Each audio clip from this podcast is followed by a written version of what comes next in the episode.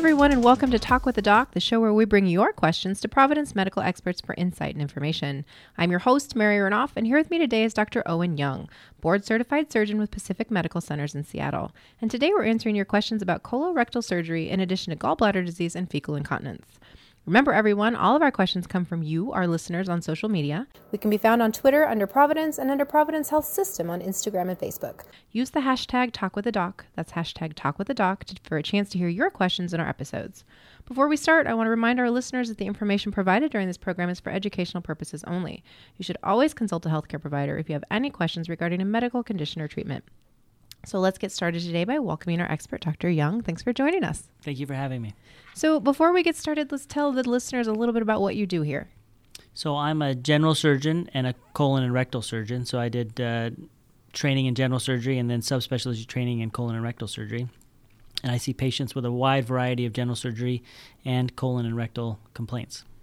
All right. So, when we talk about colorectal surgery, what would people typically think? What conditions would that typically treat? It's a wide variety of conditions, and it ranges from small conditions such as hemorrhoids, anal fissures, anal fistulas, to complicated problems such as ulcerative colitis, Crohn disease, colon cancers, rectal cancers.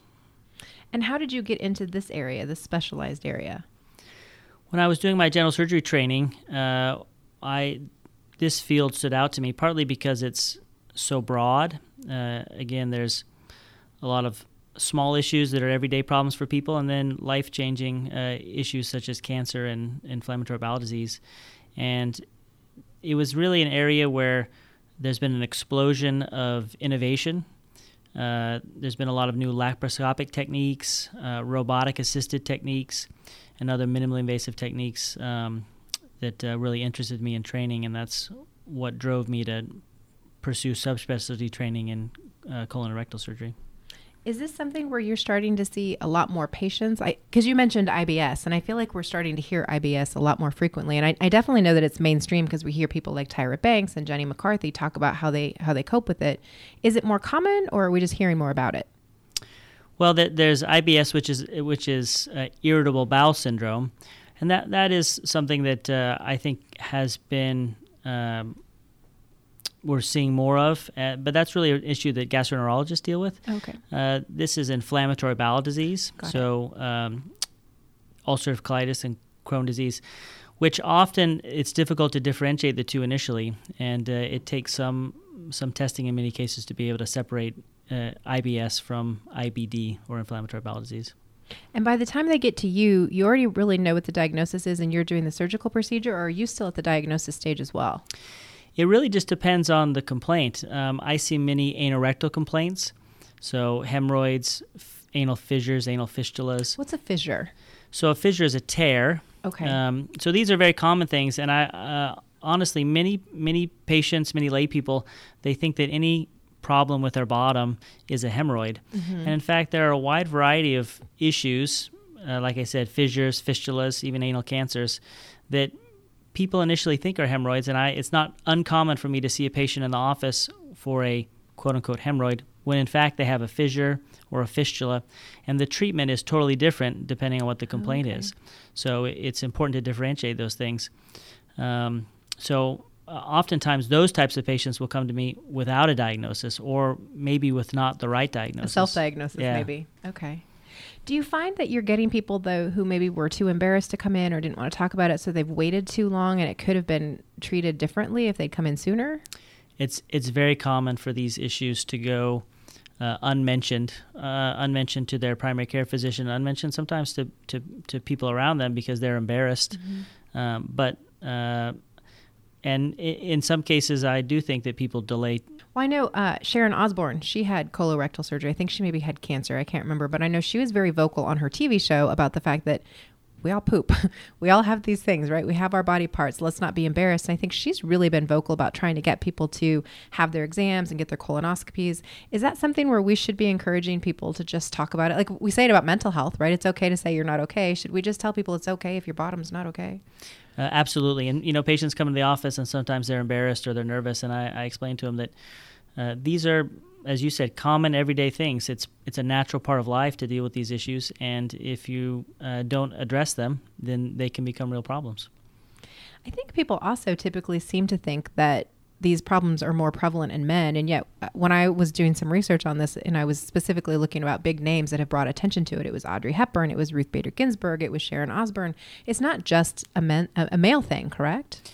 Absolutely. Uh, colorectal disease, whether that's cancer, whether that's uh, fissures, fistulas, hemorrhoids, inflammatory bowel disease, uh, fecal incontinence, any of these issues um, are common in men and women. It may be that, that women are are more willing to mm-hmm. talk about mm-hmm. them, and I, I, think there is more, for whatever reason, an embarrassment factor among among men. Interesting. Well, how common is colon cancer specifically? Uh, it's one of the most common cancers uh, that we see. You know, as many as fifty thousand Americans wow. die every year die. of colorectal wow. cancer. World, worldwide, more than a million new diagnoses are made every year, so it's wow. it's very common. Maybe as many as five percent of Americans uh, will ultimately get colon or rectal cancer. And if you think about that, if you think about 20 people that you know, that's one person for every 20 people that you know is going to have one of these issues. Is there any way to prevent it? Is it screenings? What? How do we get ahead of it? Yeah, so the the best way to prevent it is to screen for it, and uh, there are various screening methodologies. Colonoscopy is probably the the most well known, mm-hmm. but there are, there are stool tests and and other uh, ways that can be screened for it. It's important, I think, for anybody who is 45 years or older to be discussing this with their primary care physician about what's the best screening mm-hmm. for them to prevent uh, colon or rectal cancer. And we've seen over the last um, couple of decades that the incidence or the uh, number of patients um, with colon or rectal cancer is going down. Oh, okay. um, especially in the older populations. In addition to that, what we're seeing though is there are more young people that are being ni- diagnosed with colon or rectal cancer, so those uh, under the age of 50. And is that because they're getting screenings? We think that there's we, we no, we think that there's fewer people older people getting diagnosed because they've been screened. Okay. Polyps have been removed, for instance, during colonoscopy, and so they're not developing cancer they otherwise would have young people, it, it, it's a kind of a controversial area. We're not sure why it seems to be the incidence of uh, colon rectal cancer is rising among young people. It's really interesting. Yeah. So, when you have colorectal surgery, is it really intensive? Does it vary? Is there kind of like a whole gamut that it can run? Yeah, there's a whole gamut. Again, because uh, colon and rectal surgery really deals with anything related to the colon, the rectum, or the anus. It's anything from small uh, procedures, um, some of which can be done in the office, some which are done as outpatient su- surgery, to you know major multiple hour um, minimally invasive laparoscopic or robotic operations in which people may be in the hospital for you know several days. Are there um, side effects or risks to having a colorectal surgery? Yeah, it, it it depends on certainly depends on the operation. Um, you know, uh, I would say that for the vast majority of patients, uh, who have uh, a, colon or rectal operation, they can return back to a quality of life um, comparable to what they had before. But certainly, um, depending on what it, what the surgery is for, there there can be subsequent effects on lifestyle and things. Well, I know when it comes to like prostate cancer, we hear a lot of men saying they don't want to do it because they might have impotence later, they might have urinary leakage. I've heard fecal incontinence is a concern with colorectal surgery. Is that something that you have to talk with people about?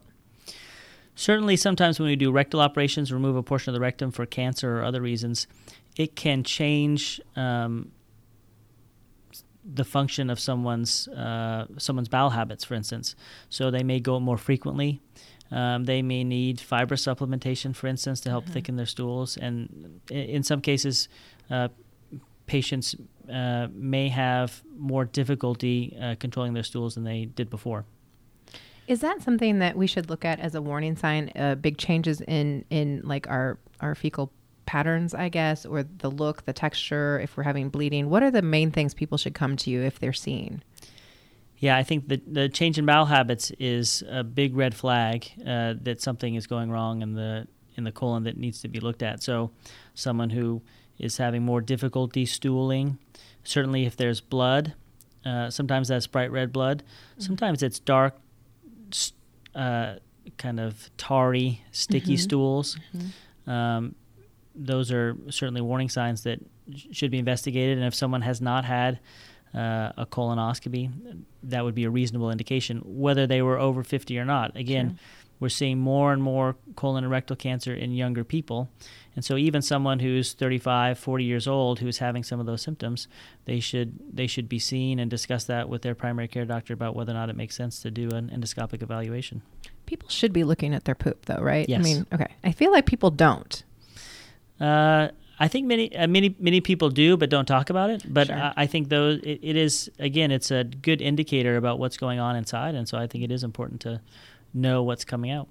So, if you are a man over a certain age, or a woman even, and you were told that you should get a colonoscopy every few years, but you feel like there's something going on, or you've seen a pattern change, it's okay to go to the doctor and say maybe I should do it sooner. Absolutely. So, for many patients who have had a colonoscopy for screening, um, this is where they turn 50 years old and they have a colonoscopy looking to remove polyps or other growths before they turn into cancer. Oftentimes, they'll be given uh, an interval to return for another colonoscopy. For instance, if you have a have an adenomatous polyp on that's small on a colonoscopy, oftentimes you'll be recommended to get another colonoscopy in five years. Mm-hmm.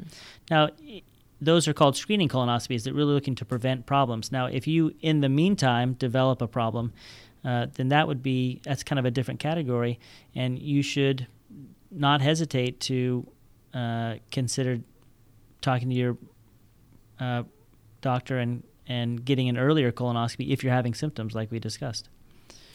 Well, we talked a little bit about fecal incontinence. I it, I hear that it's surprisingly common. Why is that?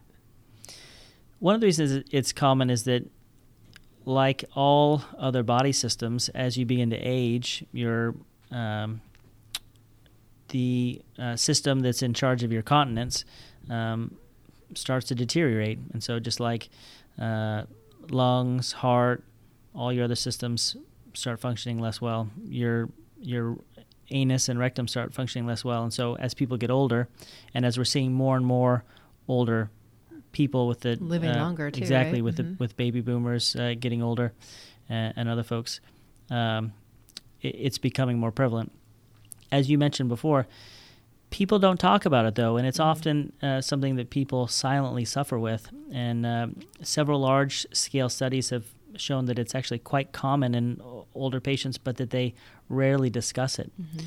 Uh, what they don't uh, know is that uh, and what many of their providers don't know is that there are things that can be done to help them um, control their symptoms and to improve their quality of life. What would some of those things be? I know, like when you talk about bladder incontinence, there's certain like uh, exercises you can do. What can you do for this? So um, the first thing is you need you need an evaluation. Uh, if this is a change for you, if incontinence is new, uh, you need to make sure there's no serious underlying problem. Uh, so, for instance, a colonoscopy is often a reasonable thing to do if there are no uh, serious underlying things, you know, continence is a very complicated um, mechanism. There's anatomic factors, there's functional factors, there's dietary factors, and so sitting down uh, with your provider and going over those things. Sometimes medications um, can mm-hmm, be can sure. be an issue.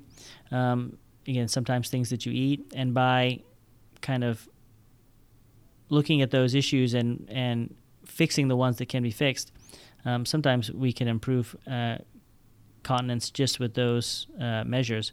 Oftentimes, fiber supplementation is important. I would say f- at least 50% of the patients that I see in my office with fecal incontinence.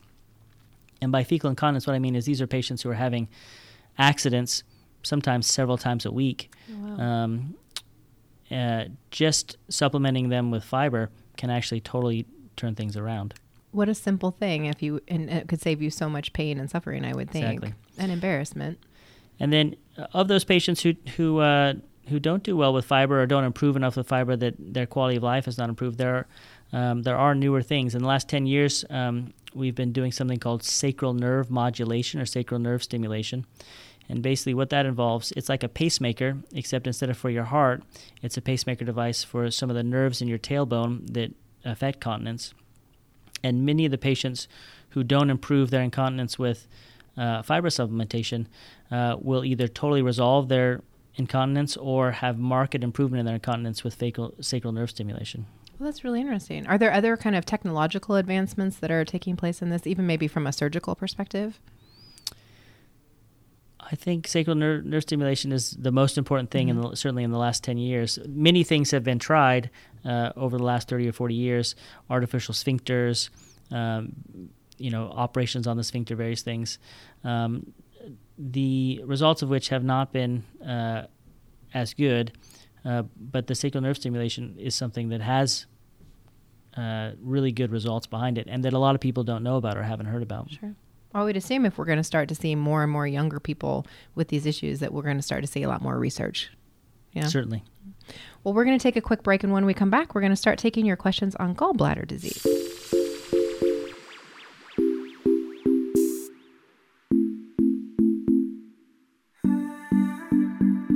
He keeps leaving you for dead.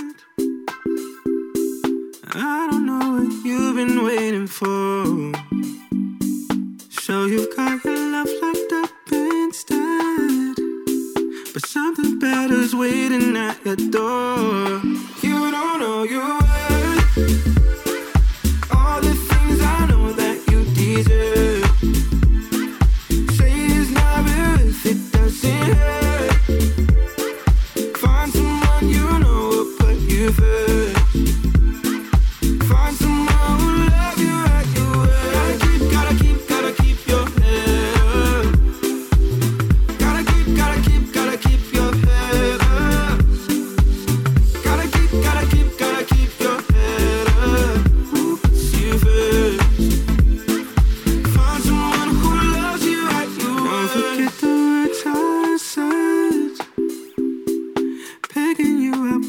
you're feeling down. You get strung on thoughts left in your head. When you lost hope, soon you will be found.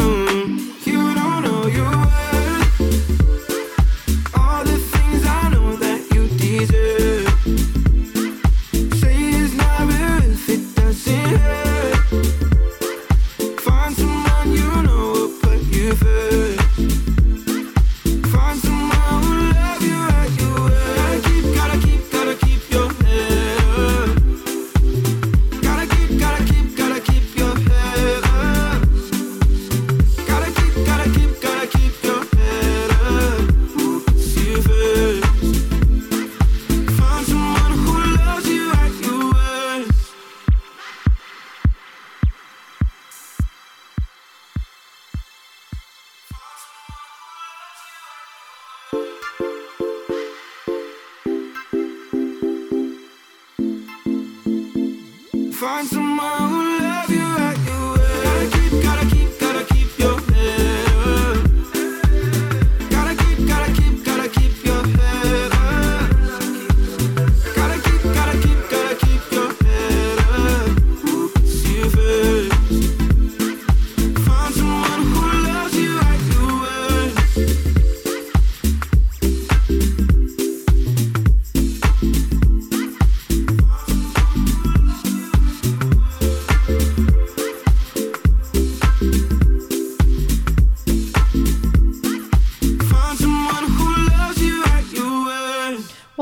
back to Talk with the Doc. Today I'm joined by our Dr. Young, and we have been talking about colorectal surgery. And now we're going to make a shift and we're going to talk a little bit about gallbladder disease. Um, can you tell me, kind of high level, what is gallbladder disease? Well, the first let's talk about what the gallbladder is. Sure. A, a lot of people don't. Uh, a lot of people have heard of it, but don't really know what it does. It's really just a sac that holds bile.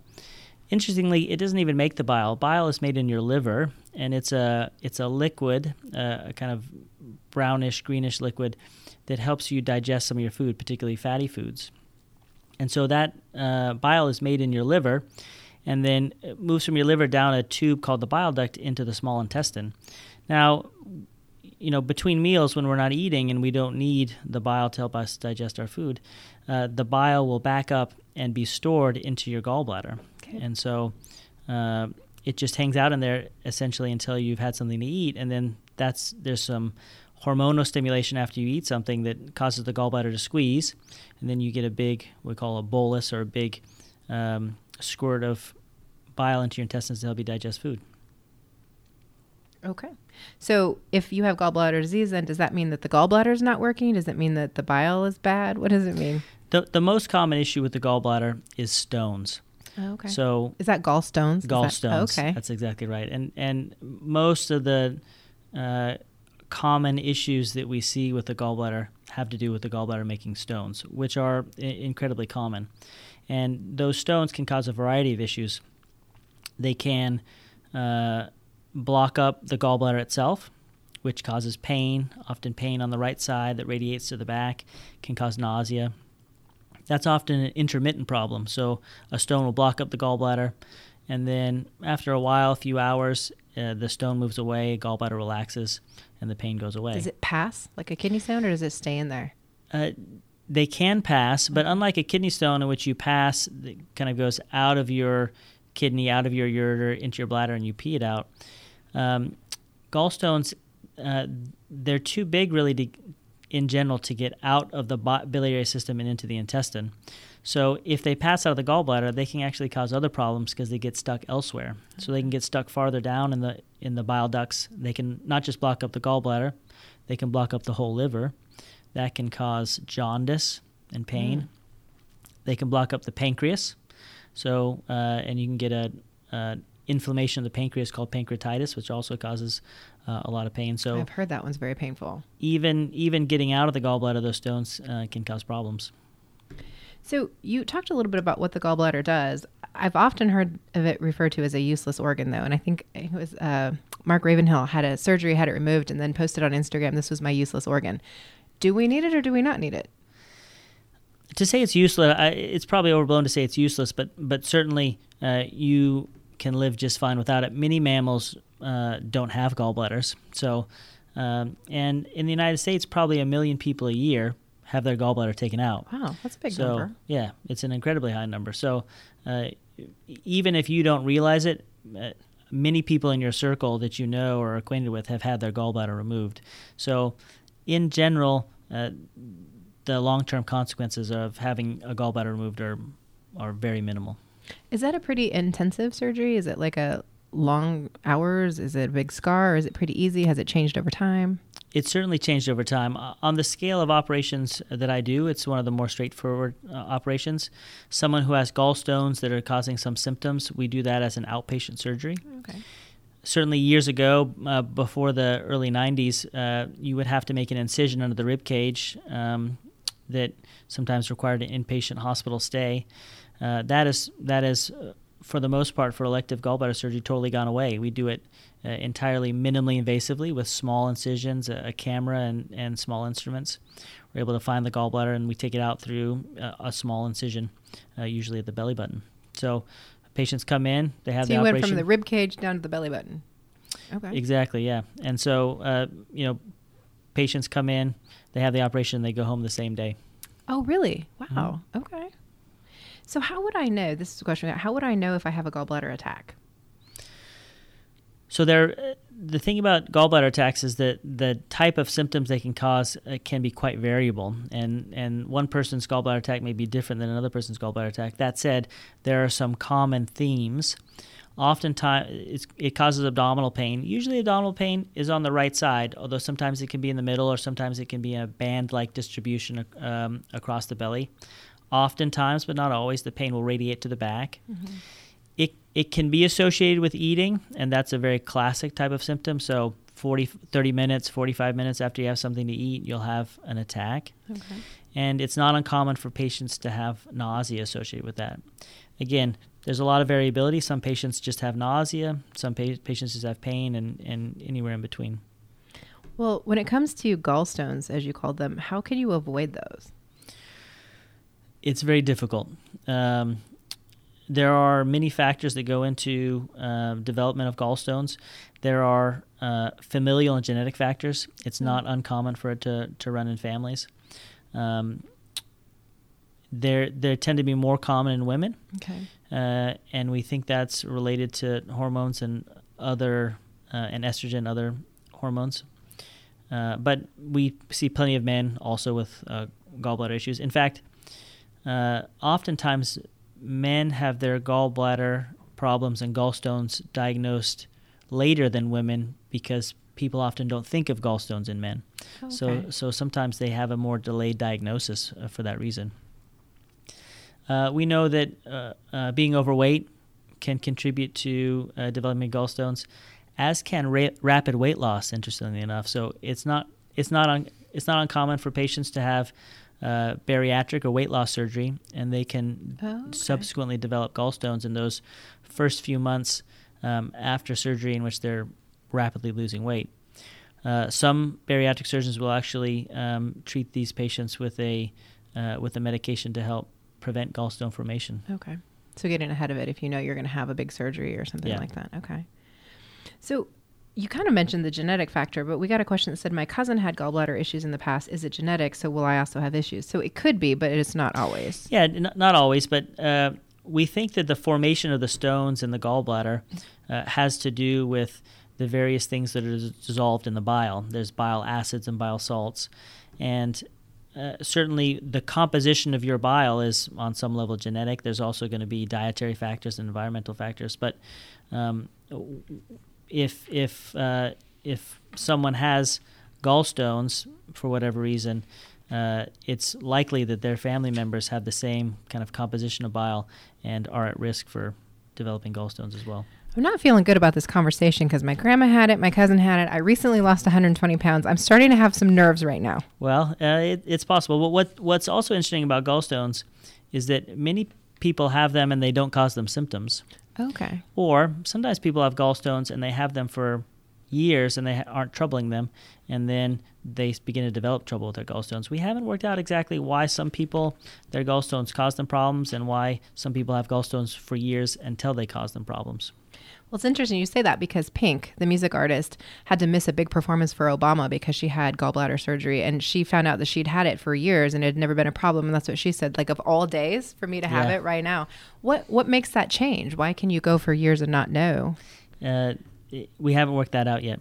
Okay. Well, maybe you should work on that. Um, well, can you remove the gallstones without surgery, or is surgery the only option? Because you mentioned the medication for like when people have uh, weight loss surgery to prevent, Yeah. but This this is a very common question that that I uh, hear from patients in the office. How about you just open the gallbladder and take out the stones? Um, and I assure them that has been tried. okay. uh, and it doesn't work, and it doesn't work for two reasons. The first reason is the gallbladder. Uh, it's uh, unlike the intestine or some other organs. It doesn't heal together very well, and so you Okay. it's very thin walled. So you open it up, uh, and you take out the stones, and you close it back up. You can get leaking fr- of bile from the Oh. gallbladder, which is a problem. More importantly, though, you can think of the gallbladder as the stone factory. So if you open the gallbladder Oh, up and take out the stones and you close the gallbladder back, even if it heals together well, you haven't changed whatever underlying issues created the stones in the first place. And so, guess what? Over time, you're likely to make more stones. Sure. Well, you said that we can live without it. But obviously, we have it for a reason. If if I do have it removed, do I have to change the way I eat? What's the impact long term? Uh, again, as a general rule, uh, long-term uh, impact of not having gallbladder is very minimal. Now, sometimes in the initial first weeks or months after uh, the operation, uh, people can get loose stools or diarrhea, especially if they have fatty foods. And the reason is uh, bile is really important in terms of absorbing fat. And so, if you don't Okay. absorb that fat in the upper part of your intestinal tract, um, that can give you diarrhea. That said, the body is an amazing thing and it adapts over time to not having a gallbladder. What will happen is, again, the gallbladder is just a sac that stores bile.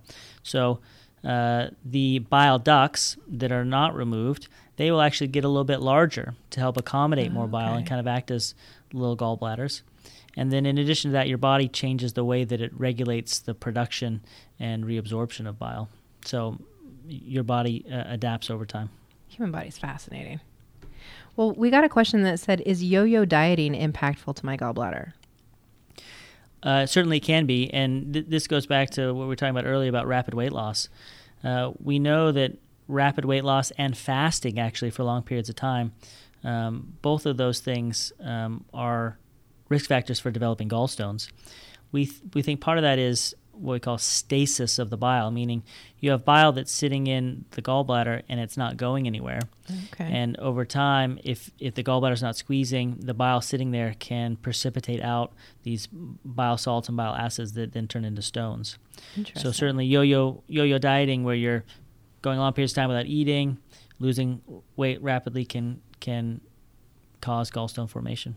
So you said fasting, but you really mean the like I'm not eating anything for days, not necessarily the intermittent fasting that everybody's doing right now, or is that similar? I don't think anyone's ever looked at whether intermittent fasting um, uh, is a factor, but I think it certainly could be. Again, if you go intermittent fasting, a lot of folks are going 10 or 12, 12 or more hours, hours mhm. without eating, and during that time you have bile stasis within your within your gallbladder, and that certainly can put you at risk for developing gallstones. Maybe you already answered this and I just didn't follow it, but if I don't have a gallbladder, then am I not making the bile anymore? No, again, the gallbladder it doesn't make the bile; it just stores the Oh, bile like a stores it. Okay. And so all the bile is made in your liver, and so your liver continues continues to make the bile independent of whether or not you have a gallbladder. Interesting. Okay. Well, at what point then, if I have gallbladder issues or I feel like I'm having these symptoms, do I need to come in and see you? Well, often patients um, who have gallbladder issues are referred from their their primary physician. So they'll go in with complaints of uh, abdominal pain, uh, nausea, and uh, the best test really to diagnose gallstones uh, and gallbladder issues is an ultrasound. Okay. Uh, and it's actually even better than a CT scan or some other testing. Oftentimes, a CT scan can't see gallstones, and they're best seen on an ultrasound. And uh, once you have it, once you have an ultrasound, that's when patients uh, will get referred to the office to discuss whether or not it makes sense to remove their gallbladder. Well, if you do have gallbladder removed, how long does the pain last? That was one question we got. So uh, it obviously depends on the setting. If if you're having an elective gallbladder removed for symptomatic gallstones, um, uh, uh, again, patients are going to go home the same day from that operation in most cases, and you'll be sore for a couple weeks. The soreness that you have is really muscle soreness from where the small incisions are. Okay. I would say most of my patients by two or three days after surgery are taking just ibuprofen and Tylenol. Um, uh, occasionally, in the first couple days after surgery, they may take a stronger medication, uh, like uh, an opiate pain medication like oxycodone. But maybe as many half as my pa- half of my patients won't take any opiates at all. So it's really just an abdominal wall soreness, and and most patients after a couple weeks are are feeling close to their baseline. That doesn't sound too bad. So, is it a myth or is it fact, though, that a lot of pregnant women get gallstones? Uh, pregnancy can be a risk factor for development of gallstones, and again, we think there are some hormonal factors. Um, your hormones are doing different things during during pregnancy uh, that can help uh, kind of instigate the development of gallstones. Goodness, my goodness. Okay. Well, thank you so much for your time. This has been very informative. You've answered a lot of questions about several different topics. Um, I'd like to thank you, Dr. Young, for your time, for joining us, and to everyone for listening and sending in your questions. You can follow PacMed Doctors on Twitter at PacMedWA and on Facebook under Pacific Medical Centers. We look forward to future topics with more experts from PacMed and Providence. Make sure to follow us on social media at PSJH on Twitter and on Instagram, and under Providence St. Joseph Health on Facebook. To learn more about our mission, programs, and services, visit future.psjhealth.org. Thanks for listening.